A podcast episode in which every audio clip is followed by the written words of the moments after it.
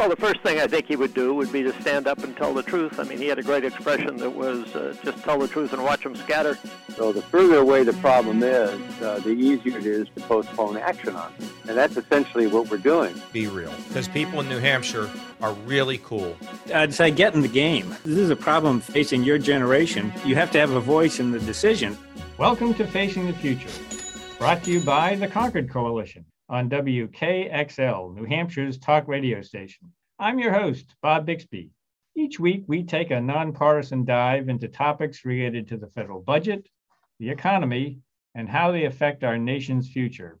We'll bring you the facts and some timely commentary from policymakers, experts, and grassroots leaders from across the country. This week, we'll be talking with David Schiappa, a partner with the Duberstein Group, which is an independent bipartisan analysis group in Washington, D.C. David is a veteran with the United States Senate staff and uh, served in many capacities before coming to the Duberstein Group. Concord Coalition Policy Director Tori Gorman will also join the conversation. In fact, she's going to lead the conversation. And our focus today will be on the Senate filibuster. What is it? How long has it existed? And most importantly, what is its future? David and Tori, welcome to the program. Tori, I, I just want to, you're a Senate veteran like David. So uh, I'm going to defer to you to, uh, to introduce David more formally and kick off the conversation. Sure, sure. Um, we I invited Dave here today because for 13 years he held one of the most fascinating and most powerful staff jobs in the United States Senate. Um, his job title was Secretary for the Majority or Minority, depending upon who led the chamber at that time. But that job title wholly and completely understates his importance and his authority uh, within the Senate chamber at that time.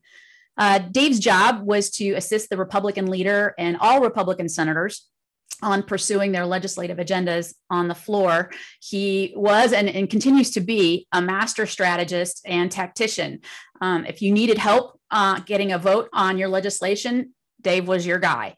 If you were boxed out on the amendment tree, Dave knew how to find leverage. If you had a parliamentary inquiry, then Dave had your answer. Um, Dave negotiated regularly with the Democrats on behalf of the Republican leader on all matters which meant he knew every senator's priorities and how to cut a path forward. So, in essence, basically nothing happened on the floor without Dave's knowledge and his fingerprints. Um, he has since retired from the legislative branch, which is their loss.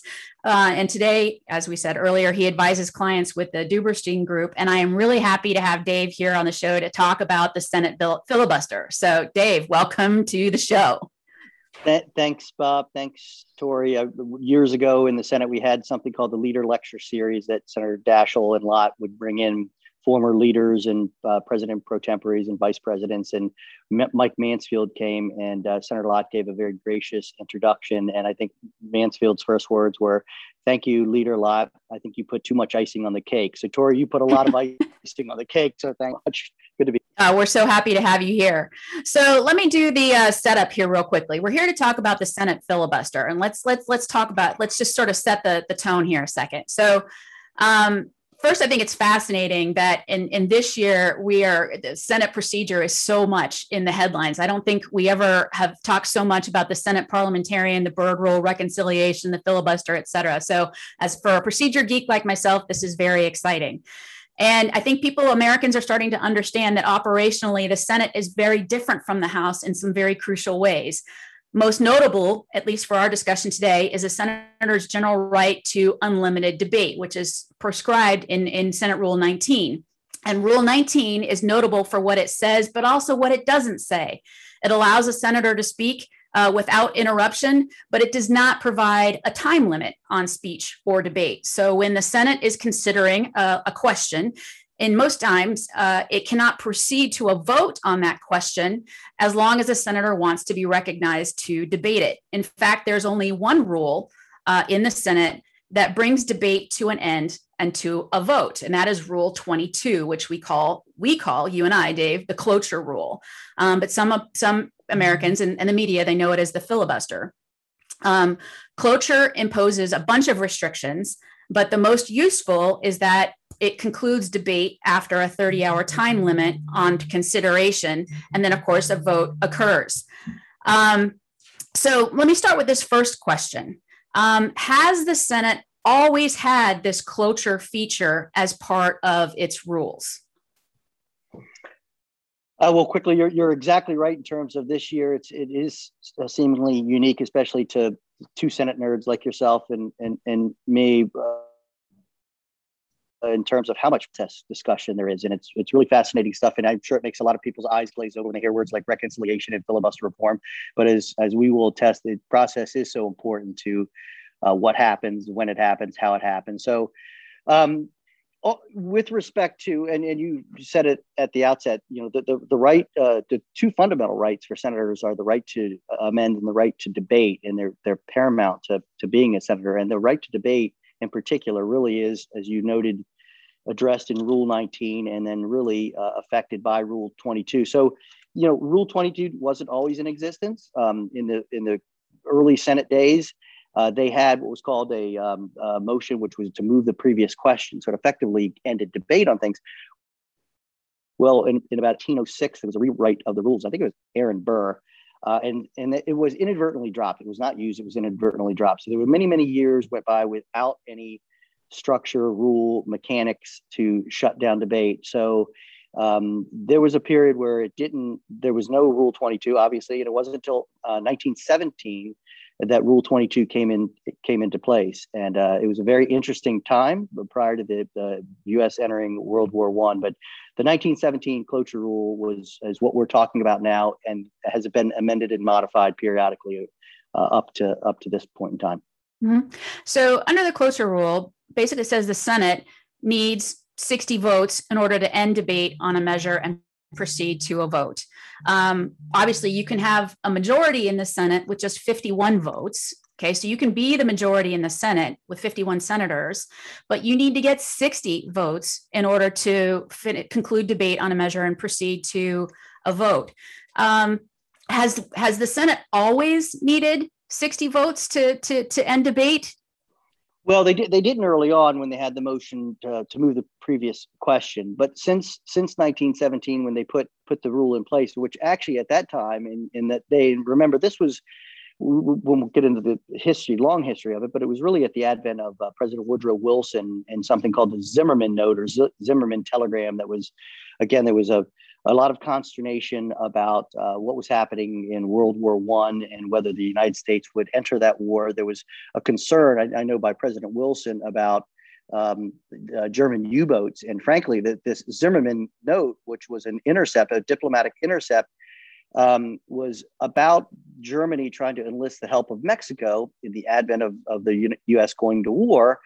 So there was a discussion about arming merchant ships and protecting uh, protecting ourselves. And there was uh, some members, a few members in the Senate that were uh, adamantly opposed to that. Hence, a filibuster of the Armed Merchant Ship Bill, which caused um, a real uh, conflict in the Senate and began the discussion about the ability of the majority or supermajority to cut off debate to be able to move forward on, on important legislation, any legislation. So, uh, 1917, after this long debate, uh, they did end up passing it. It was two thirds at that point, uh, and modified uh, later to 60 to, to your uh, three fifths of those duly sworn and chosen 60, a hard count. Okay, so we we we created the Senate created this filibuster uh, or this this rule to prevent filibusters. Or initially, you needed 67 votes to to end debate and move forward. Now we need only 60 votes to move forward on legislation. Um, so there has been some past precedent for changing the threshold that you need in order to move forward to to, to end a filibuster and, and move forward. Um, I'm curious. So, for many Americans, when you talk about the term filibuster, it conjures up images of Jimmy Stewart in Mr. Smith Goes to Washington about the, the, the lengthy talking filibusters on the floor, where for, for marathon hours, just senators continue to talk and talk and talk and talk and hold the floor. Um, but there aren't many talking filibusters anymore. Do you can you tell us why? Sure, sure. And to, to your point too on the changing of the threshold, um, when that when that was changed, by the way, and, and the one person involved in that, it was a bipartisan effort. It was Walter Mondale, unfortunately, is passing uh, yesterday, um, and it was a Democrat from obviously Minnesota, but it was also James Pearson, a Republican from Kansas. So that change in the uh, threshold from 67 to 60 was done on a bipartisan basis. Just just as a side note. Um, yeah, so I, it's interesting because you hear this about the talking filibuster, and yes, we do conjure up those those Jimmy Stewart. Yeah, I, I, think in large part it's it's I hate to say efficiency because people I don't think people see the Senate as an efficient body. It, it was meant to be the deliberative body that it is. I used to always say the Senate wasn't built for speed. Now, mind you, it was also you know people don't expect complete inertia, but I think you don't have the talking filibuster as much be, uh, because it comes down to do you have the votes or do you not have the votes? You have 60 votes to shut off debate, to finish, to bring something to a conclusion, or do you not have it? And it just got to the point where we were filing cloture, just cut to the chase. So rather than have members go out there and debate. And there's plenty of debate before you get to the cloture motion. normally, when you're having a regular order process over the years, you would have debate on a measure, you would have amendments on a measure. And at some point, it's like water finding its level. The Senate would say, okay, we've had a due process here. Let's go ahead and bring this thing to a head. Cloture may be required to be uh, filed because maybe you couldn't get a complete agreement among senators when you were going to vote. And therefore, a leader would need to file cloture. Uh, but hopefully they would get 60 votes on the measure. So oftentimes um, they just cut to the chase on something. And we can give examples of messaging votes, unfortunately, uh, bills that uh, are drafted uh, by one party or the other party without the input from, from either from one side and they would be put up for a vote. You'd have the vote to prove that there aren't 60 votes to move forward, and you'd move on to something else. So I think that's what you're seeing more than anything is rather than going through a filibuster and inevitably getting to the point where you weren't going to pass it anyway, the Senate, in, in some respects, has been more efficient because you prove that you have the votes to pass something or you don't by filing those cloture petitions rather than going around the clock and having people talk, talk, talk, and delay. Mm-hmm. Got it. Tori, uh, this is uh, Facing the Future. Just want to remind people I'm Bob Bixby, and Tori and I are talking with David Schiappa, a partner at the Duberstein Group. And Tori is skillfully walking us through the filibuster rules so we can all understand what's going to happen or, or not sometime later this year. Mm-hmm. So back to your uh, back to your skillful lead counsel questions. Well, I, I, think we've sort of set a, a, a, good context for, for the history of the filibuster here. I want to bring us into the present day. Um, Senate Democrats right now, who control the, the House and, and have a, a very thin uh, majority in the Senate, Senate Democrats are under enormous pressure from their House counterparts and from the progressive activists in their party to modify or just outright eliminate the, the Senate filibuster um, there's obviously enormous pressure to get President Biden's agenda enacted before uh, the, the midterm elections. Um, the party in power traditionally loses seats in the first midterm election. So they're definitely feeling the pressure of the clock here. Um, what are some of the paths that Senate Democrats could take in either modifying uh, or changing the, the filibuster rule? What do you think is sort of on the plate for them? Yeah, I think you I think you set the table pretty well in that because it's a scary thing as an institutionalist, and I've been on the majority side and the minority side in the Senate, and uh, you know it's always the case if you're in the majority, you're frustrated with the the obstruction or the delay tactics of the minority, and if you're in the on the minority side of the aisle, yeah, sometimes you're you're frustrated with the heavy-handed tactics and limiting uh, limiting rules that the majority put puts forward. So you know, it's the old you know where where you stand uh, depends on where you sit. Mm-hmm. Um, I, I, always when I when I hear this discussion about it, and you know, I, I do truly believe, and I love the Senate, as I said, that we have a majoritarian body in the House. It was set up that way. The Senate is the deliberative body. I get it. Mm-hmm. It's not meant for complete inertia, but the Senate decides when it wants to move and it forces consensus on things. That supermajority vote, 67 now 60, forces uh, consensus. And to me, that creates durable public policy. If you go back to Senator Byrd, many, many years ago, Bob Byrd, famous leader from West Virginia, said, the worm will turn. Meaning, mm-hmm. you know, if, if we do what is being discussed um, it, it, could have horrible repercussions, and you have this whipsaw back and forth depending on uh, who, who's in charge. So, what could they do? Could they do? Full, yes, they could do a lot of different things. We use that term, the nuclear option. They could throw Rule 22 out completely and just have majoritarian rule over everything and anything in the Senate. They can do tweaks to it. We have a, and Tori, you're well versed in this uh, the reconciliation uh, discussion that is is underway now and the use of that fast track procedure. There aren't very many fast track procedures in the Senate. Fast right. track meaning a major majority vote rules the day. There's there's not many of those statutes uh, created that allow that. Reconciliation being one of them, and but there's a limitation to it, as, as you well know, with the Byrd right. rule put in right. place specifically to limit what could be attached and bootstrapped into this process they could change that. They could change that, and, and suddenly, instead of a very limited process that has to be has to uh, undergo a uh, parliamentarian scrub to make sure that these these uh, subject matters should be allowed in this fast track procedure.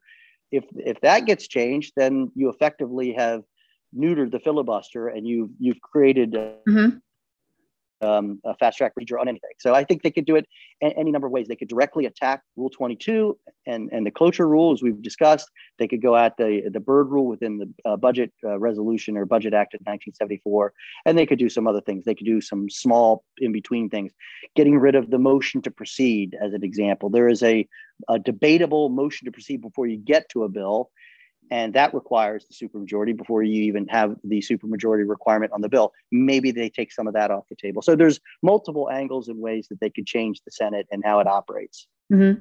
We're about halfway through here, so I just have to take a break. Where uh, this is facing the future. I'm Bob Bixby, and Tori Gorman and I are talking with David Schiappa, a partner at the Duberstein Group, and we are telling you everything you need to know about the Senate filibuster. And we will be right back after these short messages.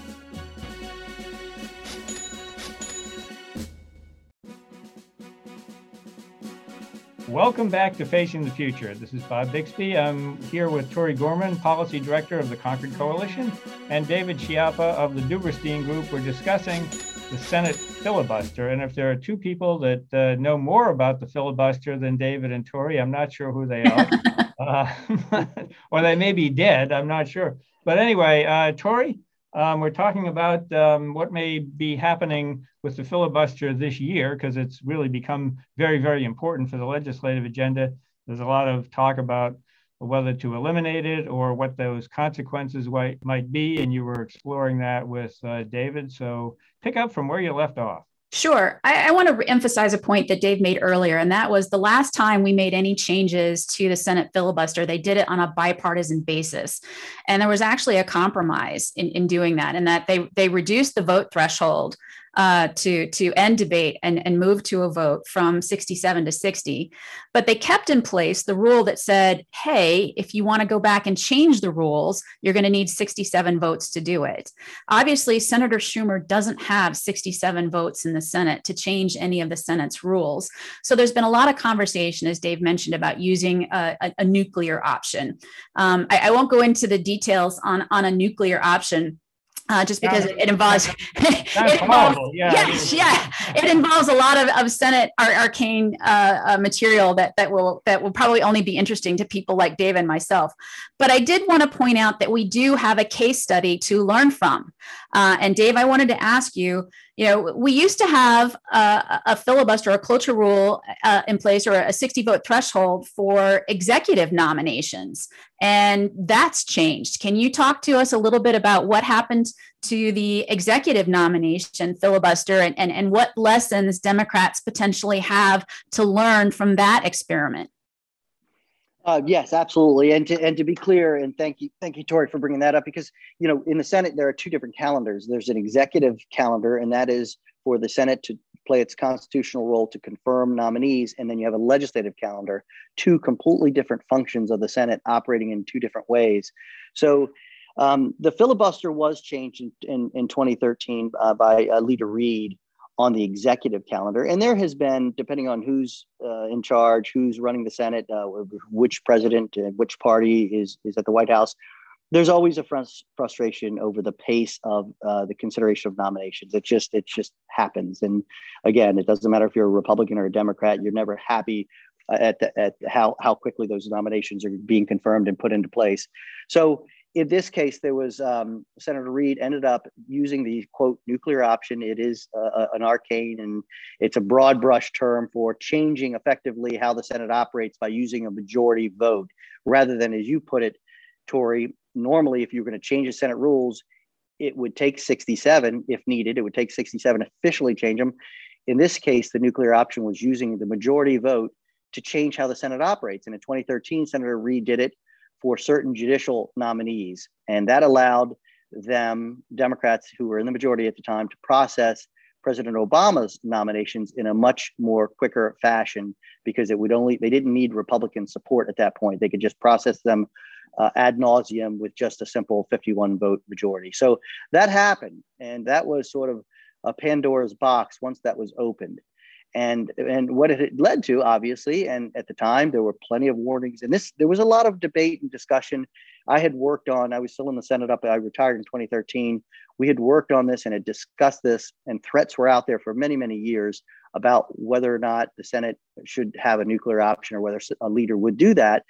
Uh, but it was there was always a restraint um, at, at, some point. And frankly, a lot of it, Tori, you remember the term gangs. Gangs would appear because folks were concerned about the institution. They were concerned about turning it upside down on its head, turning it into the House. Right. And these gangs, and that was just a, a, way of saying a bipartisan group of members would get together who had a great appreciation for the Senate process and say, we're not going to go down this road. Let's figure out a way to make some changes, to agree to some processes here that still allow these the Senate to function without turning it upside down again.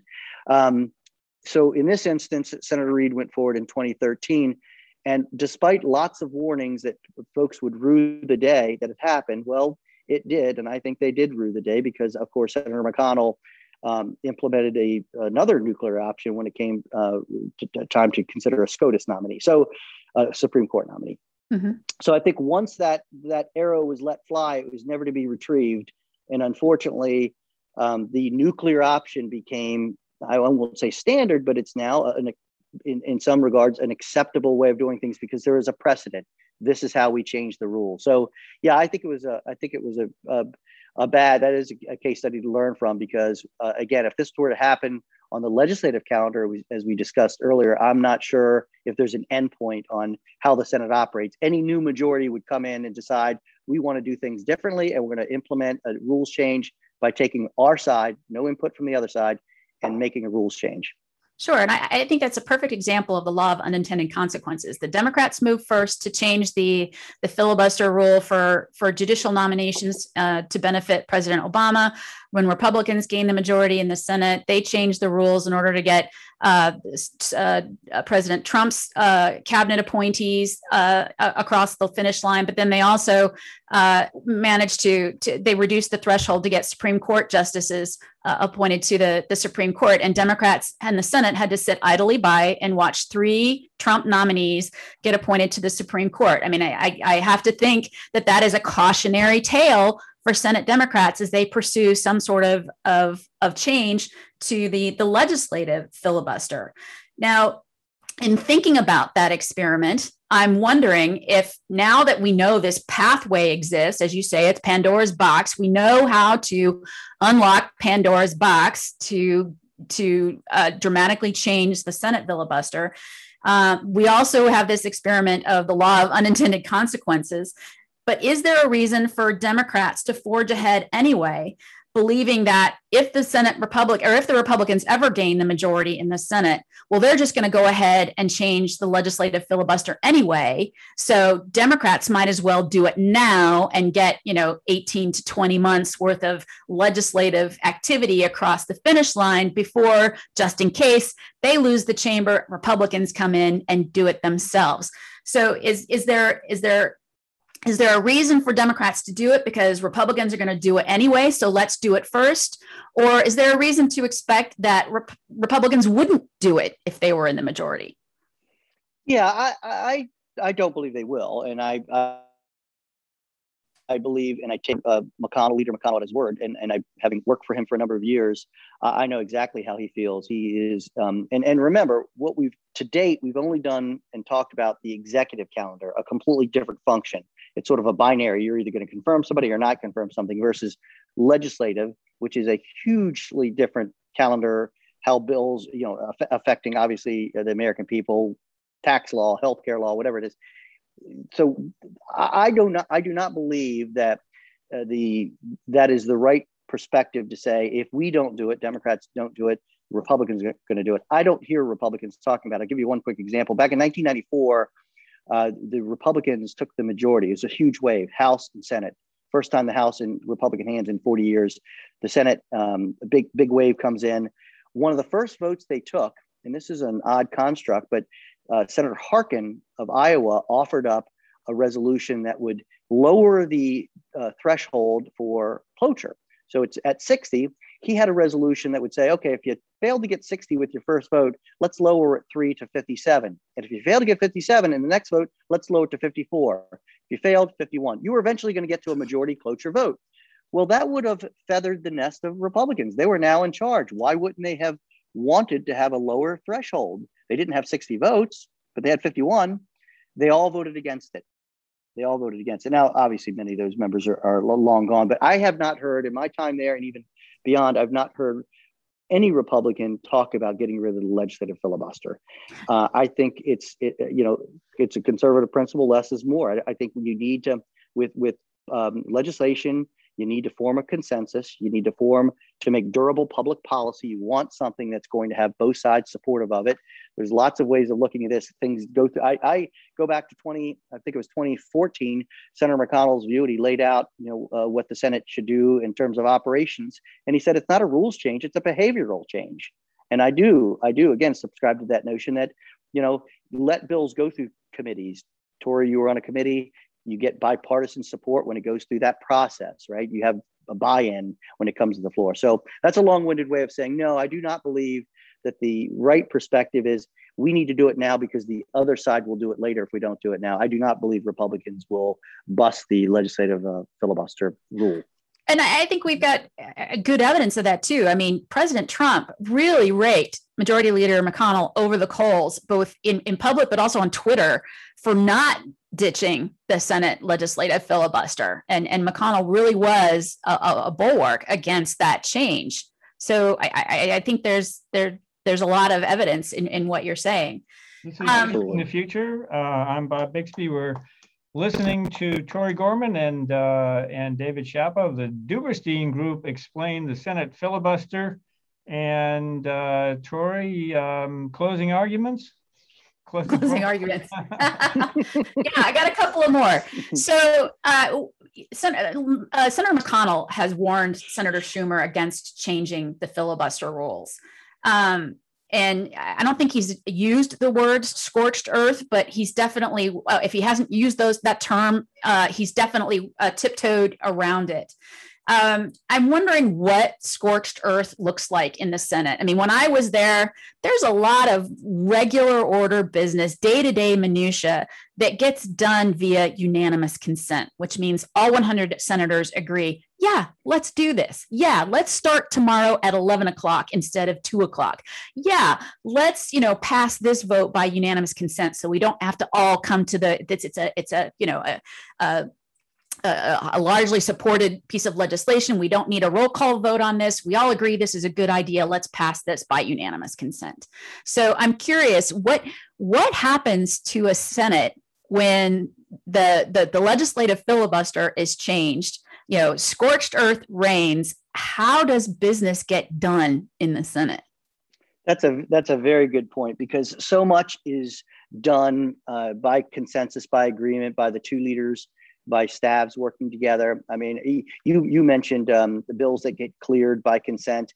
Uh, if you ever are sitting around, those listeners are watching C-SPAN two late at night. And, uh, Tori remembers we used to uh, term it wrap up. Wrap up at the end of the night. Despite any tomato throwing exercise that occurred earlier in the day on whatever bill was pending, there's a lot of bills, there's a lot of things that get done, nominations, legislative matters, they get cleared that that go through committee and that, that everyone signs off. I used to say it was like a duck crossing the pond. you know, it looks like it's effortless, that wrap up that time where we're passing things. Below the surface, it's, you know, feverishly pad- paddling. That's the Senate. The Senate is operating. The, the committees are reporting things out. Members are talking to one another. Staffs are working together to try to clear things. If you have a, a nuclear option and if you turn the Senate upside down, the minority has an incredible amount of leverage. You know, the, the Senate was built around the minority rules, basically, and there's so so much sand that can be thrown into the gears. No one wants to see that, but it may have to be the retaliation to, to remind people that this is not the path to go down. So much between what you mentioned, Tori, just simple little things, convening the Senate when you're going to convene.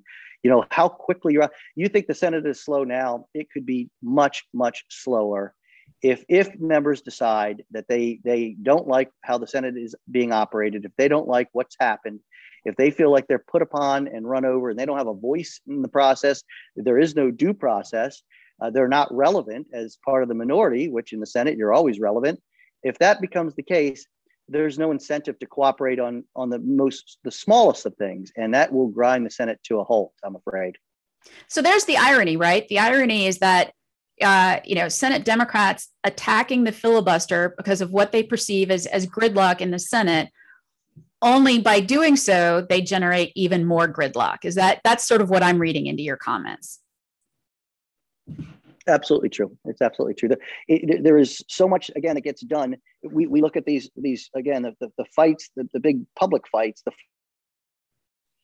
floor fights that we see, but surface so many other things, you're not guaranteed those other little things are going to get done. So you're you're exactly right. You're jeopardizing so much other business f- for this nuclear option to have a majoritarian body, a majoritarian rule for whatever it is you're trying to put forward.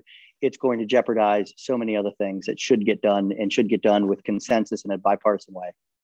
Sure. So normally I'd probably ask one follow up question, but I, Dave, I'm going to give you the opportunity. If, if there is a, a, a piece of advice, if there is a, a, voice that you'd like to lend to this debate, uh, do you have anything that you'd like to say to uh, the hundred members of this of the Senate as they are are, are contemplating the future well, of the filibuster?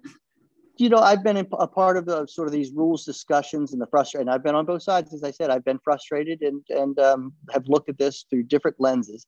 And you know, again, the case of unintended consequences is where I typically default to, Tori, which we talked about, which members will come forward. And I've had lots of conversations with senators who come up with some ideas. And I'll usually look at them and say, okay, I, I understand what you're trying to accomplish, but here's what could happen if we did that. And so I think we just need to step back a little bit as we talk about these things and just be reminded that there are consequences that occur. Um, I, I, don't mind, you know, and it, the Senate is is organic to the degree that we know it's a continuing body and the rules uh, continue from one Congress to the next. But they have been periodically changed, and it is worth looking at them. It's worth making changes. I was a part of many rules changes over the over the years. Whether it's going to conference, we won't belabor that now. But so mm-hmm. I think it's smart to let's talk. But I think they should be done in a bipartisan way. Let's figure out what can work better for members you know look at motions to proceed if that's if that's you know i'm not suggesting every motion to proceed that's debatable that ought to be taken off the table but i think these they're worthwhile conversations those conversations should occur before we or someone willy-nilly throws an entire uh, book uh, excuse me rule out off the books and changes the senate in perpetuity so it's no longer the deliberative body i'm not saying complete inertia i'm just saying deliberative body so that it they figure out the senate again, like water finding its level, decides what it's going to want to cut off debate. And that's what they've done over the years. I've been uh, privy in part of, of uh, lots of legislation that people thought, oh, well, we're never going to get to an end of it. We got to a conclusion at the end of it. Tori, you're well versed in the budget process. People used to talk about the vote-a-rama.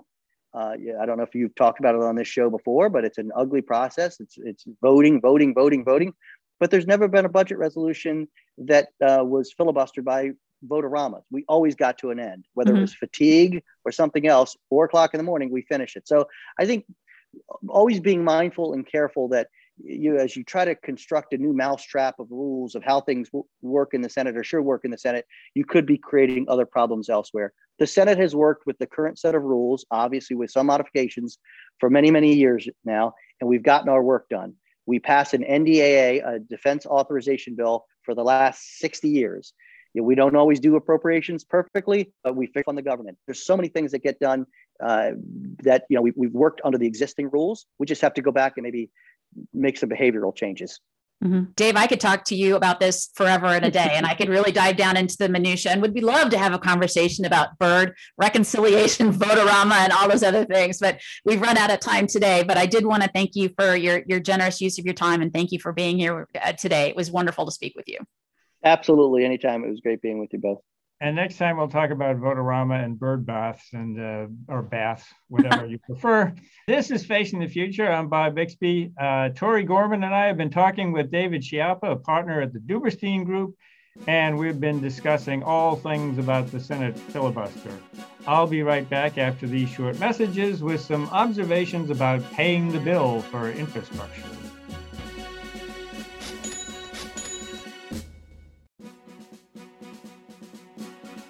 Welcome back to Facing the Future. This is Bob Bixby. President Biden's $2.3 trillion American Jobs Plan is noteworthy for two things. First, it greatly expands the definition of infrastructure. And second, its eight years of proposed spending is designed to be paid for with increased corporate taxes over 15 years. Both of these things pose obstacles to swift passage. The more issues that are tucked under the infrastructure umbrella, and the narrower the range of revenue options to pay for them, the more difficult it will be to reach consensus on what's in the bill and how it's paid for. So this has led some to suggest that Biden's original proposal be split up into two legislative packages, one containing traditional infrastructure, like roads and bridges, and a second package for the remaining items. The thinking is that a bill focused on traditional infrastructure might be able to attract enough Republican support to survive a filibuster in the Senate. That means getting at least 60 votes. Democrats could then attempt to move the second package through the special budget reconciliation project uh, process, to, as they did with the COVID bill. Legislatively, that may make some sense. A number of Republicans have signaled their support for a large infrastructure bill, perhaps even up to $800 billion so long as it remains focused on traditional items such as transportation and water projects. But one big question lingers over the dual track approach. Would negotiators maintain the commitment of Biden's original proposal that an infrastructure bill should be paid for?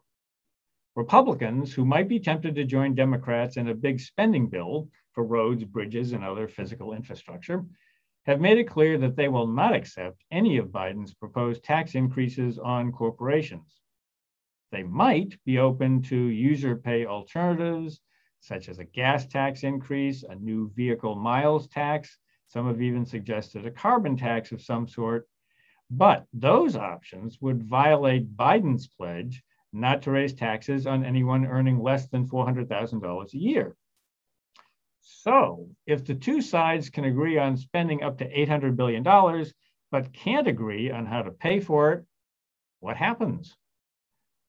Some are already suggesting that they just off the offsets. In other words, don't pay for it at all. That would be a very bad idea. We're no longer talking about emergency spending to fight a pandemic or provide temporary economic relief. An infrastructure bill would be part of the regular budget and it should be paid for, particularly given the fact that the debt already exceeds the size of the economy. The budget is projected to go another $12 trillion in the hole over the next 10 years, and the Highway Trust Fund is headed for insolvency as soon as 2022. It would be good to see Congress get together on an important agenda item, such as an infrastructure bill, but it would not be fiscally responsible to split up an overall package that was meant to be paid for if the net effect would be to exempt a large portion of it from the difficult task of finding offsets.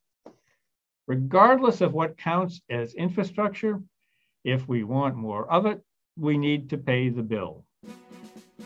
This is Facing the Future. I'm your host, Bob Bixby. Thanks for tuning in. We'll be back next week with another edition of Facing the Future.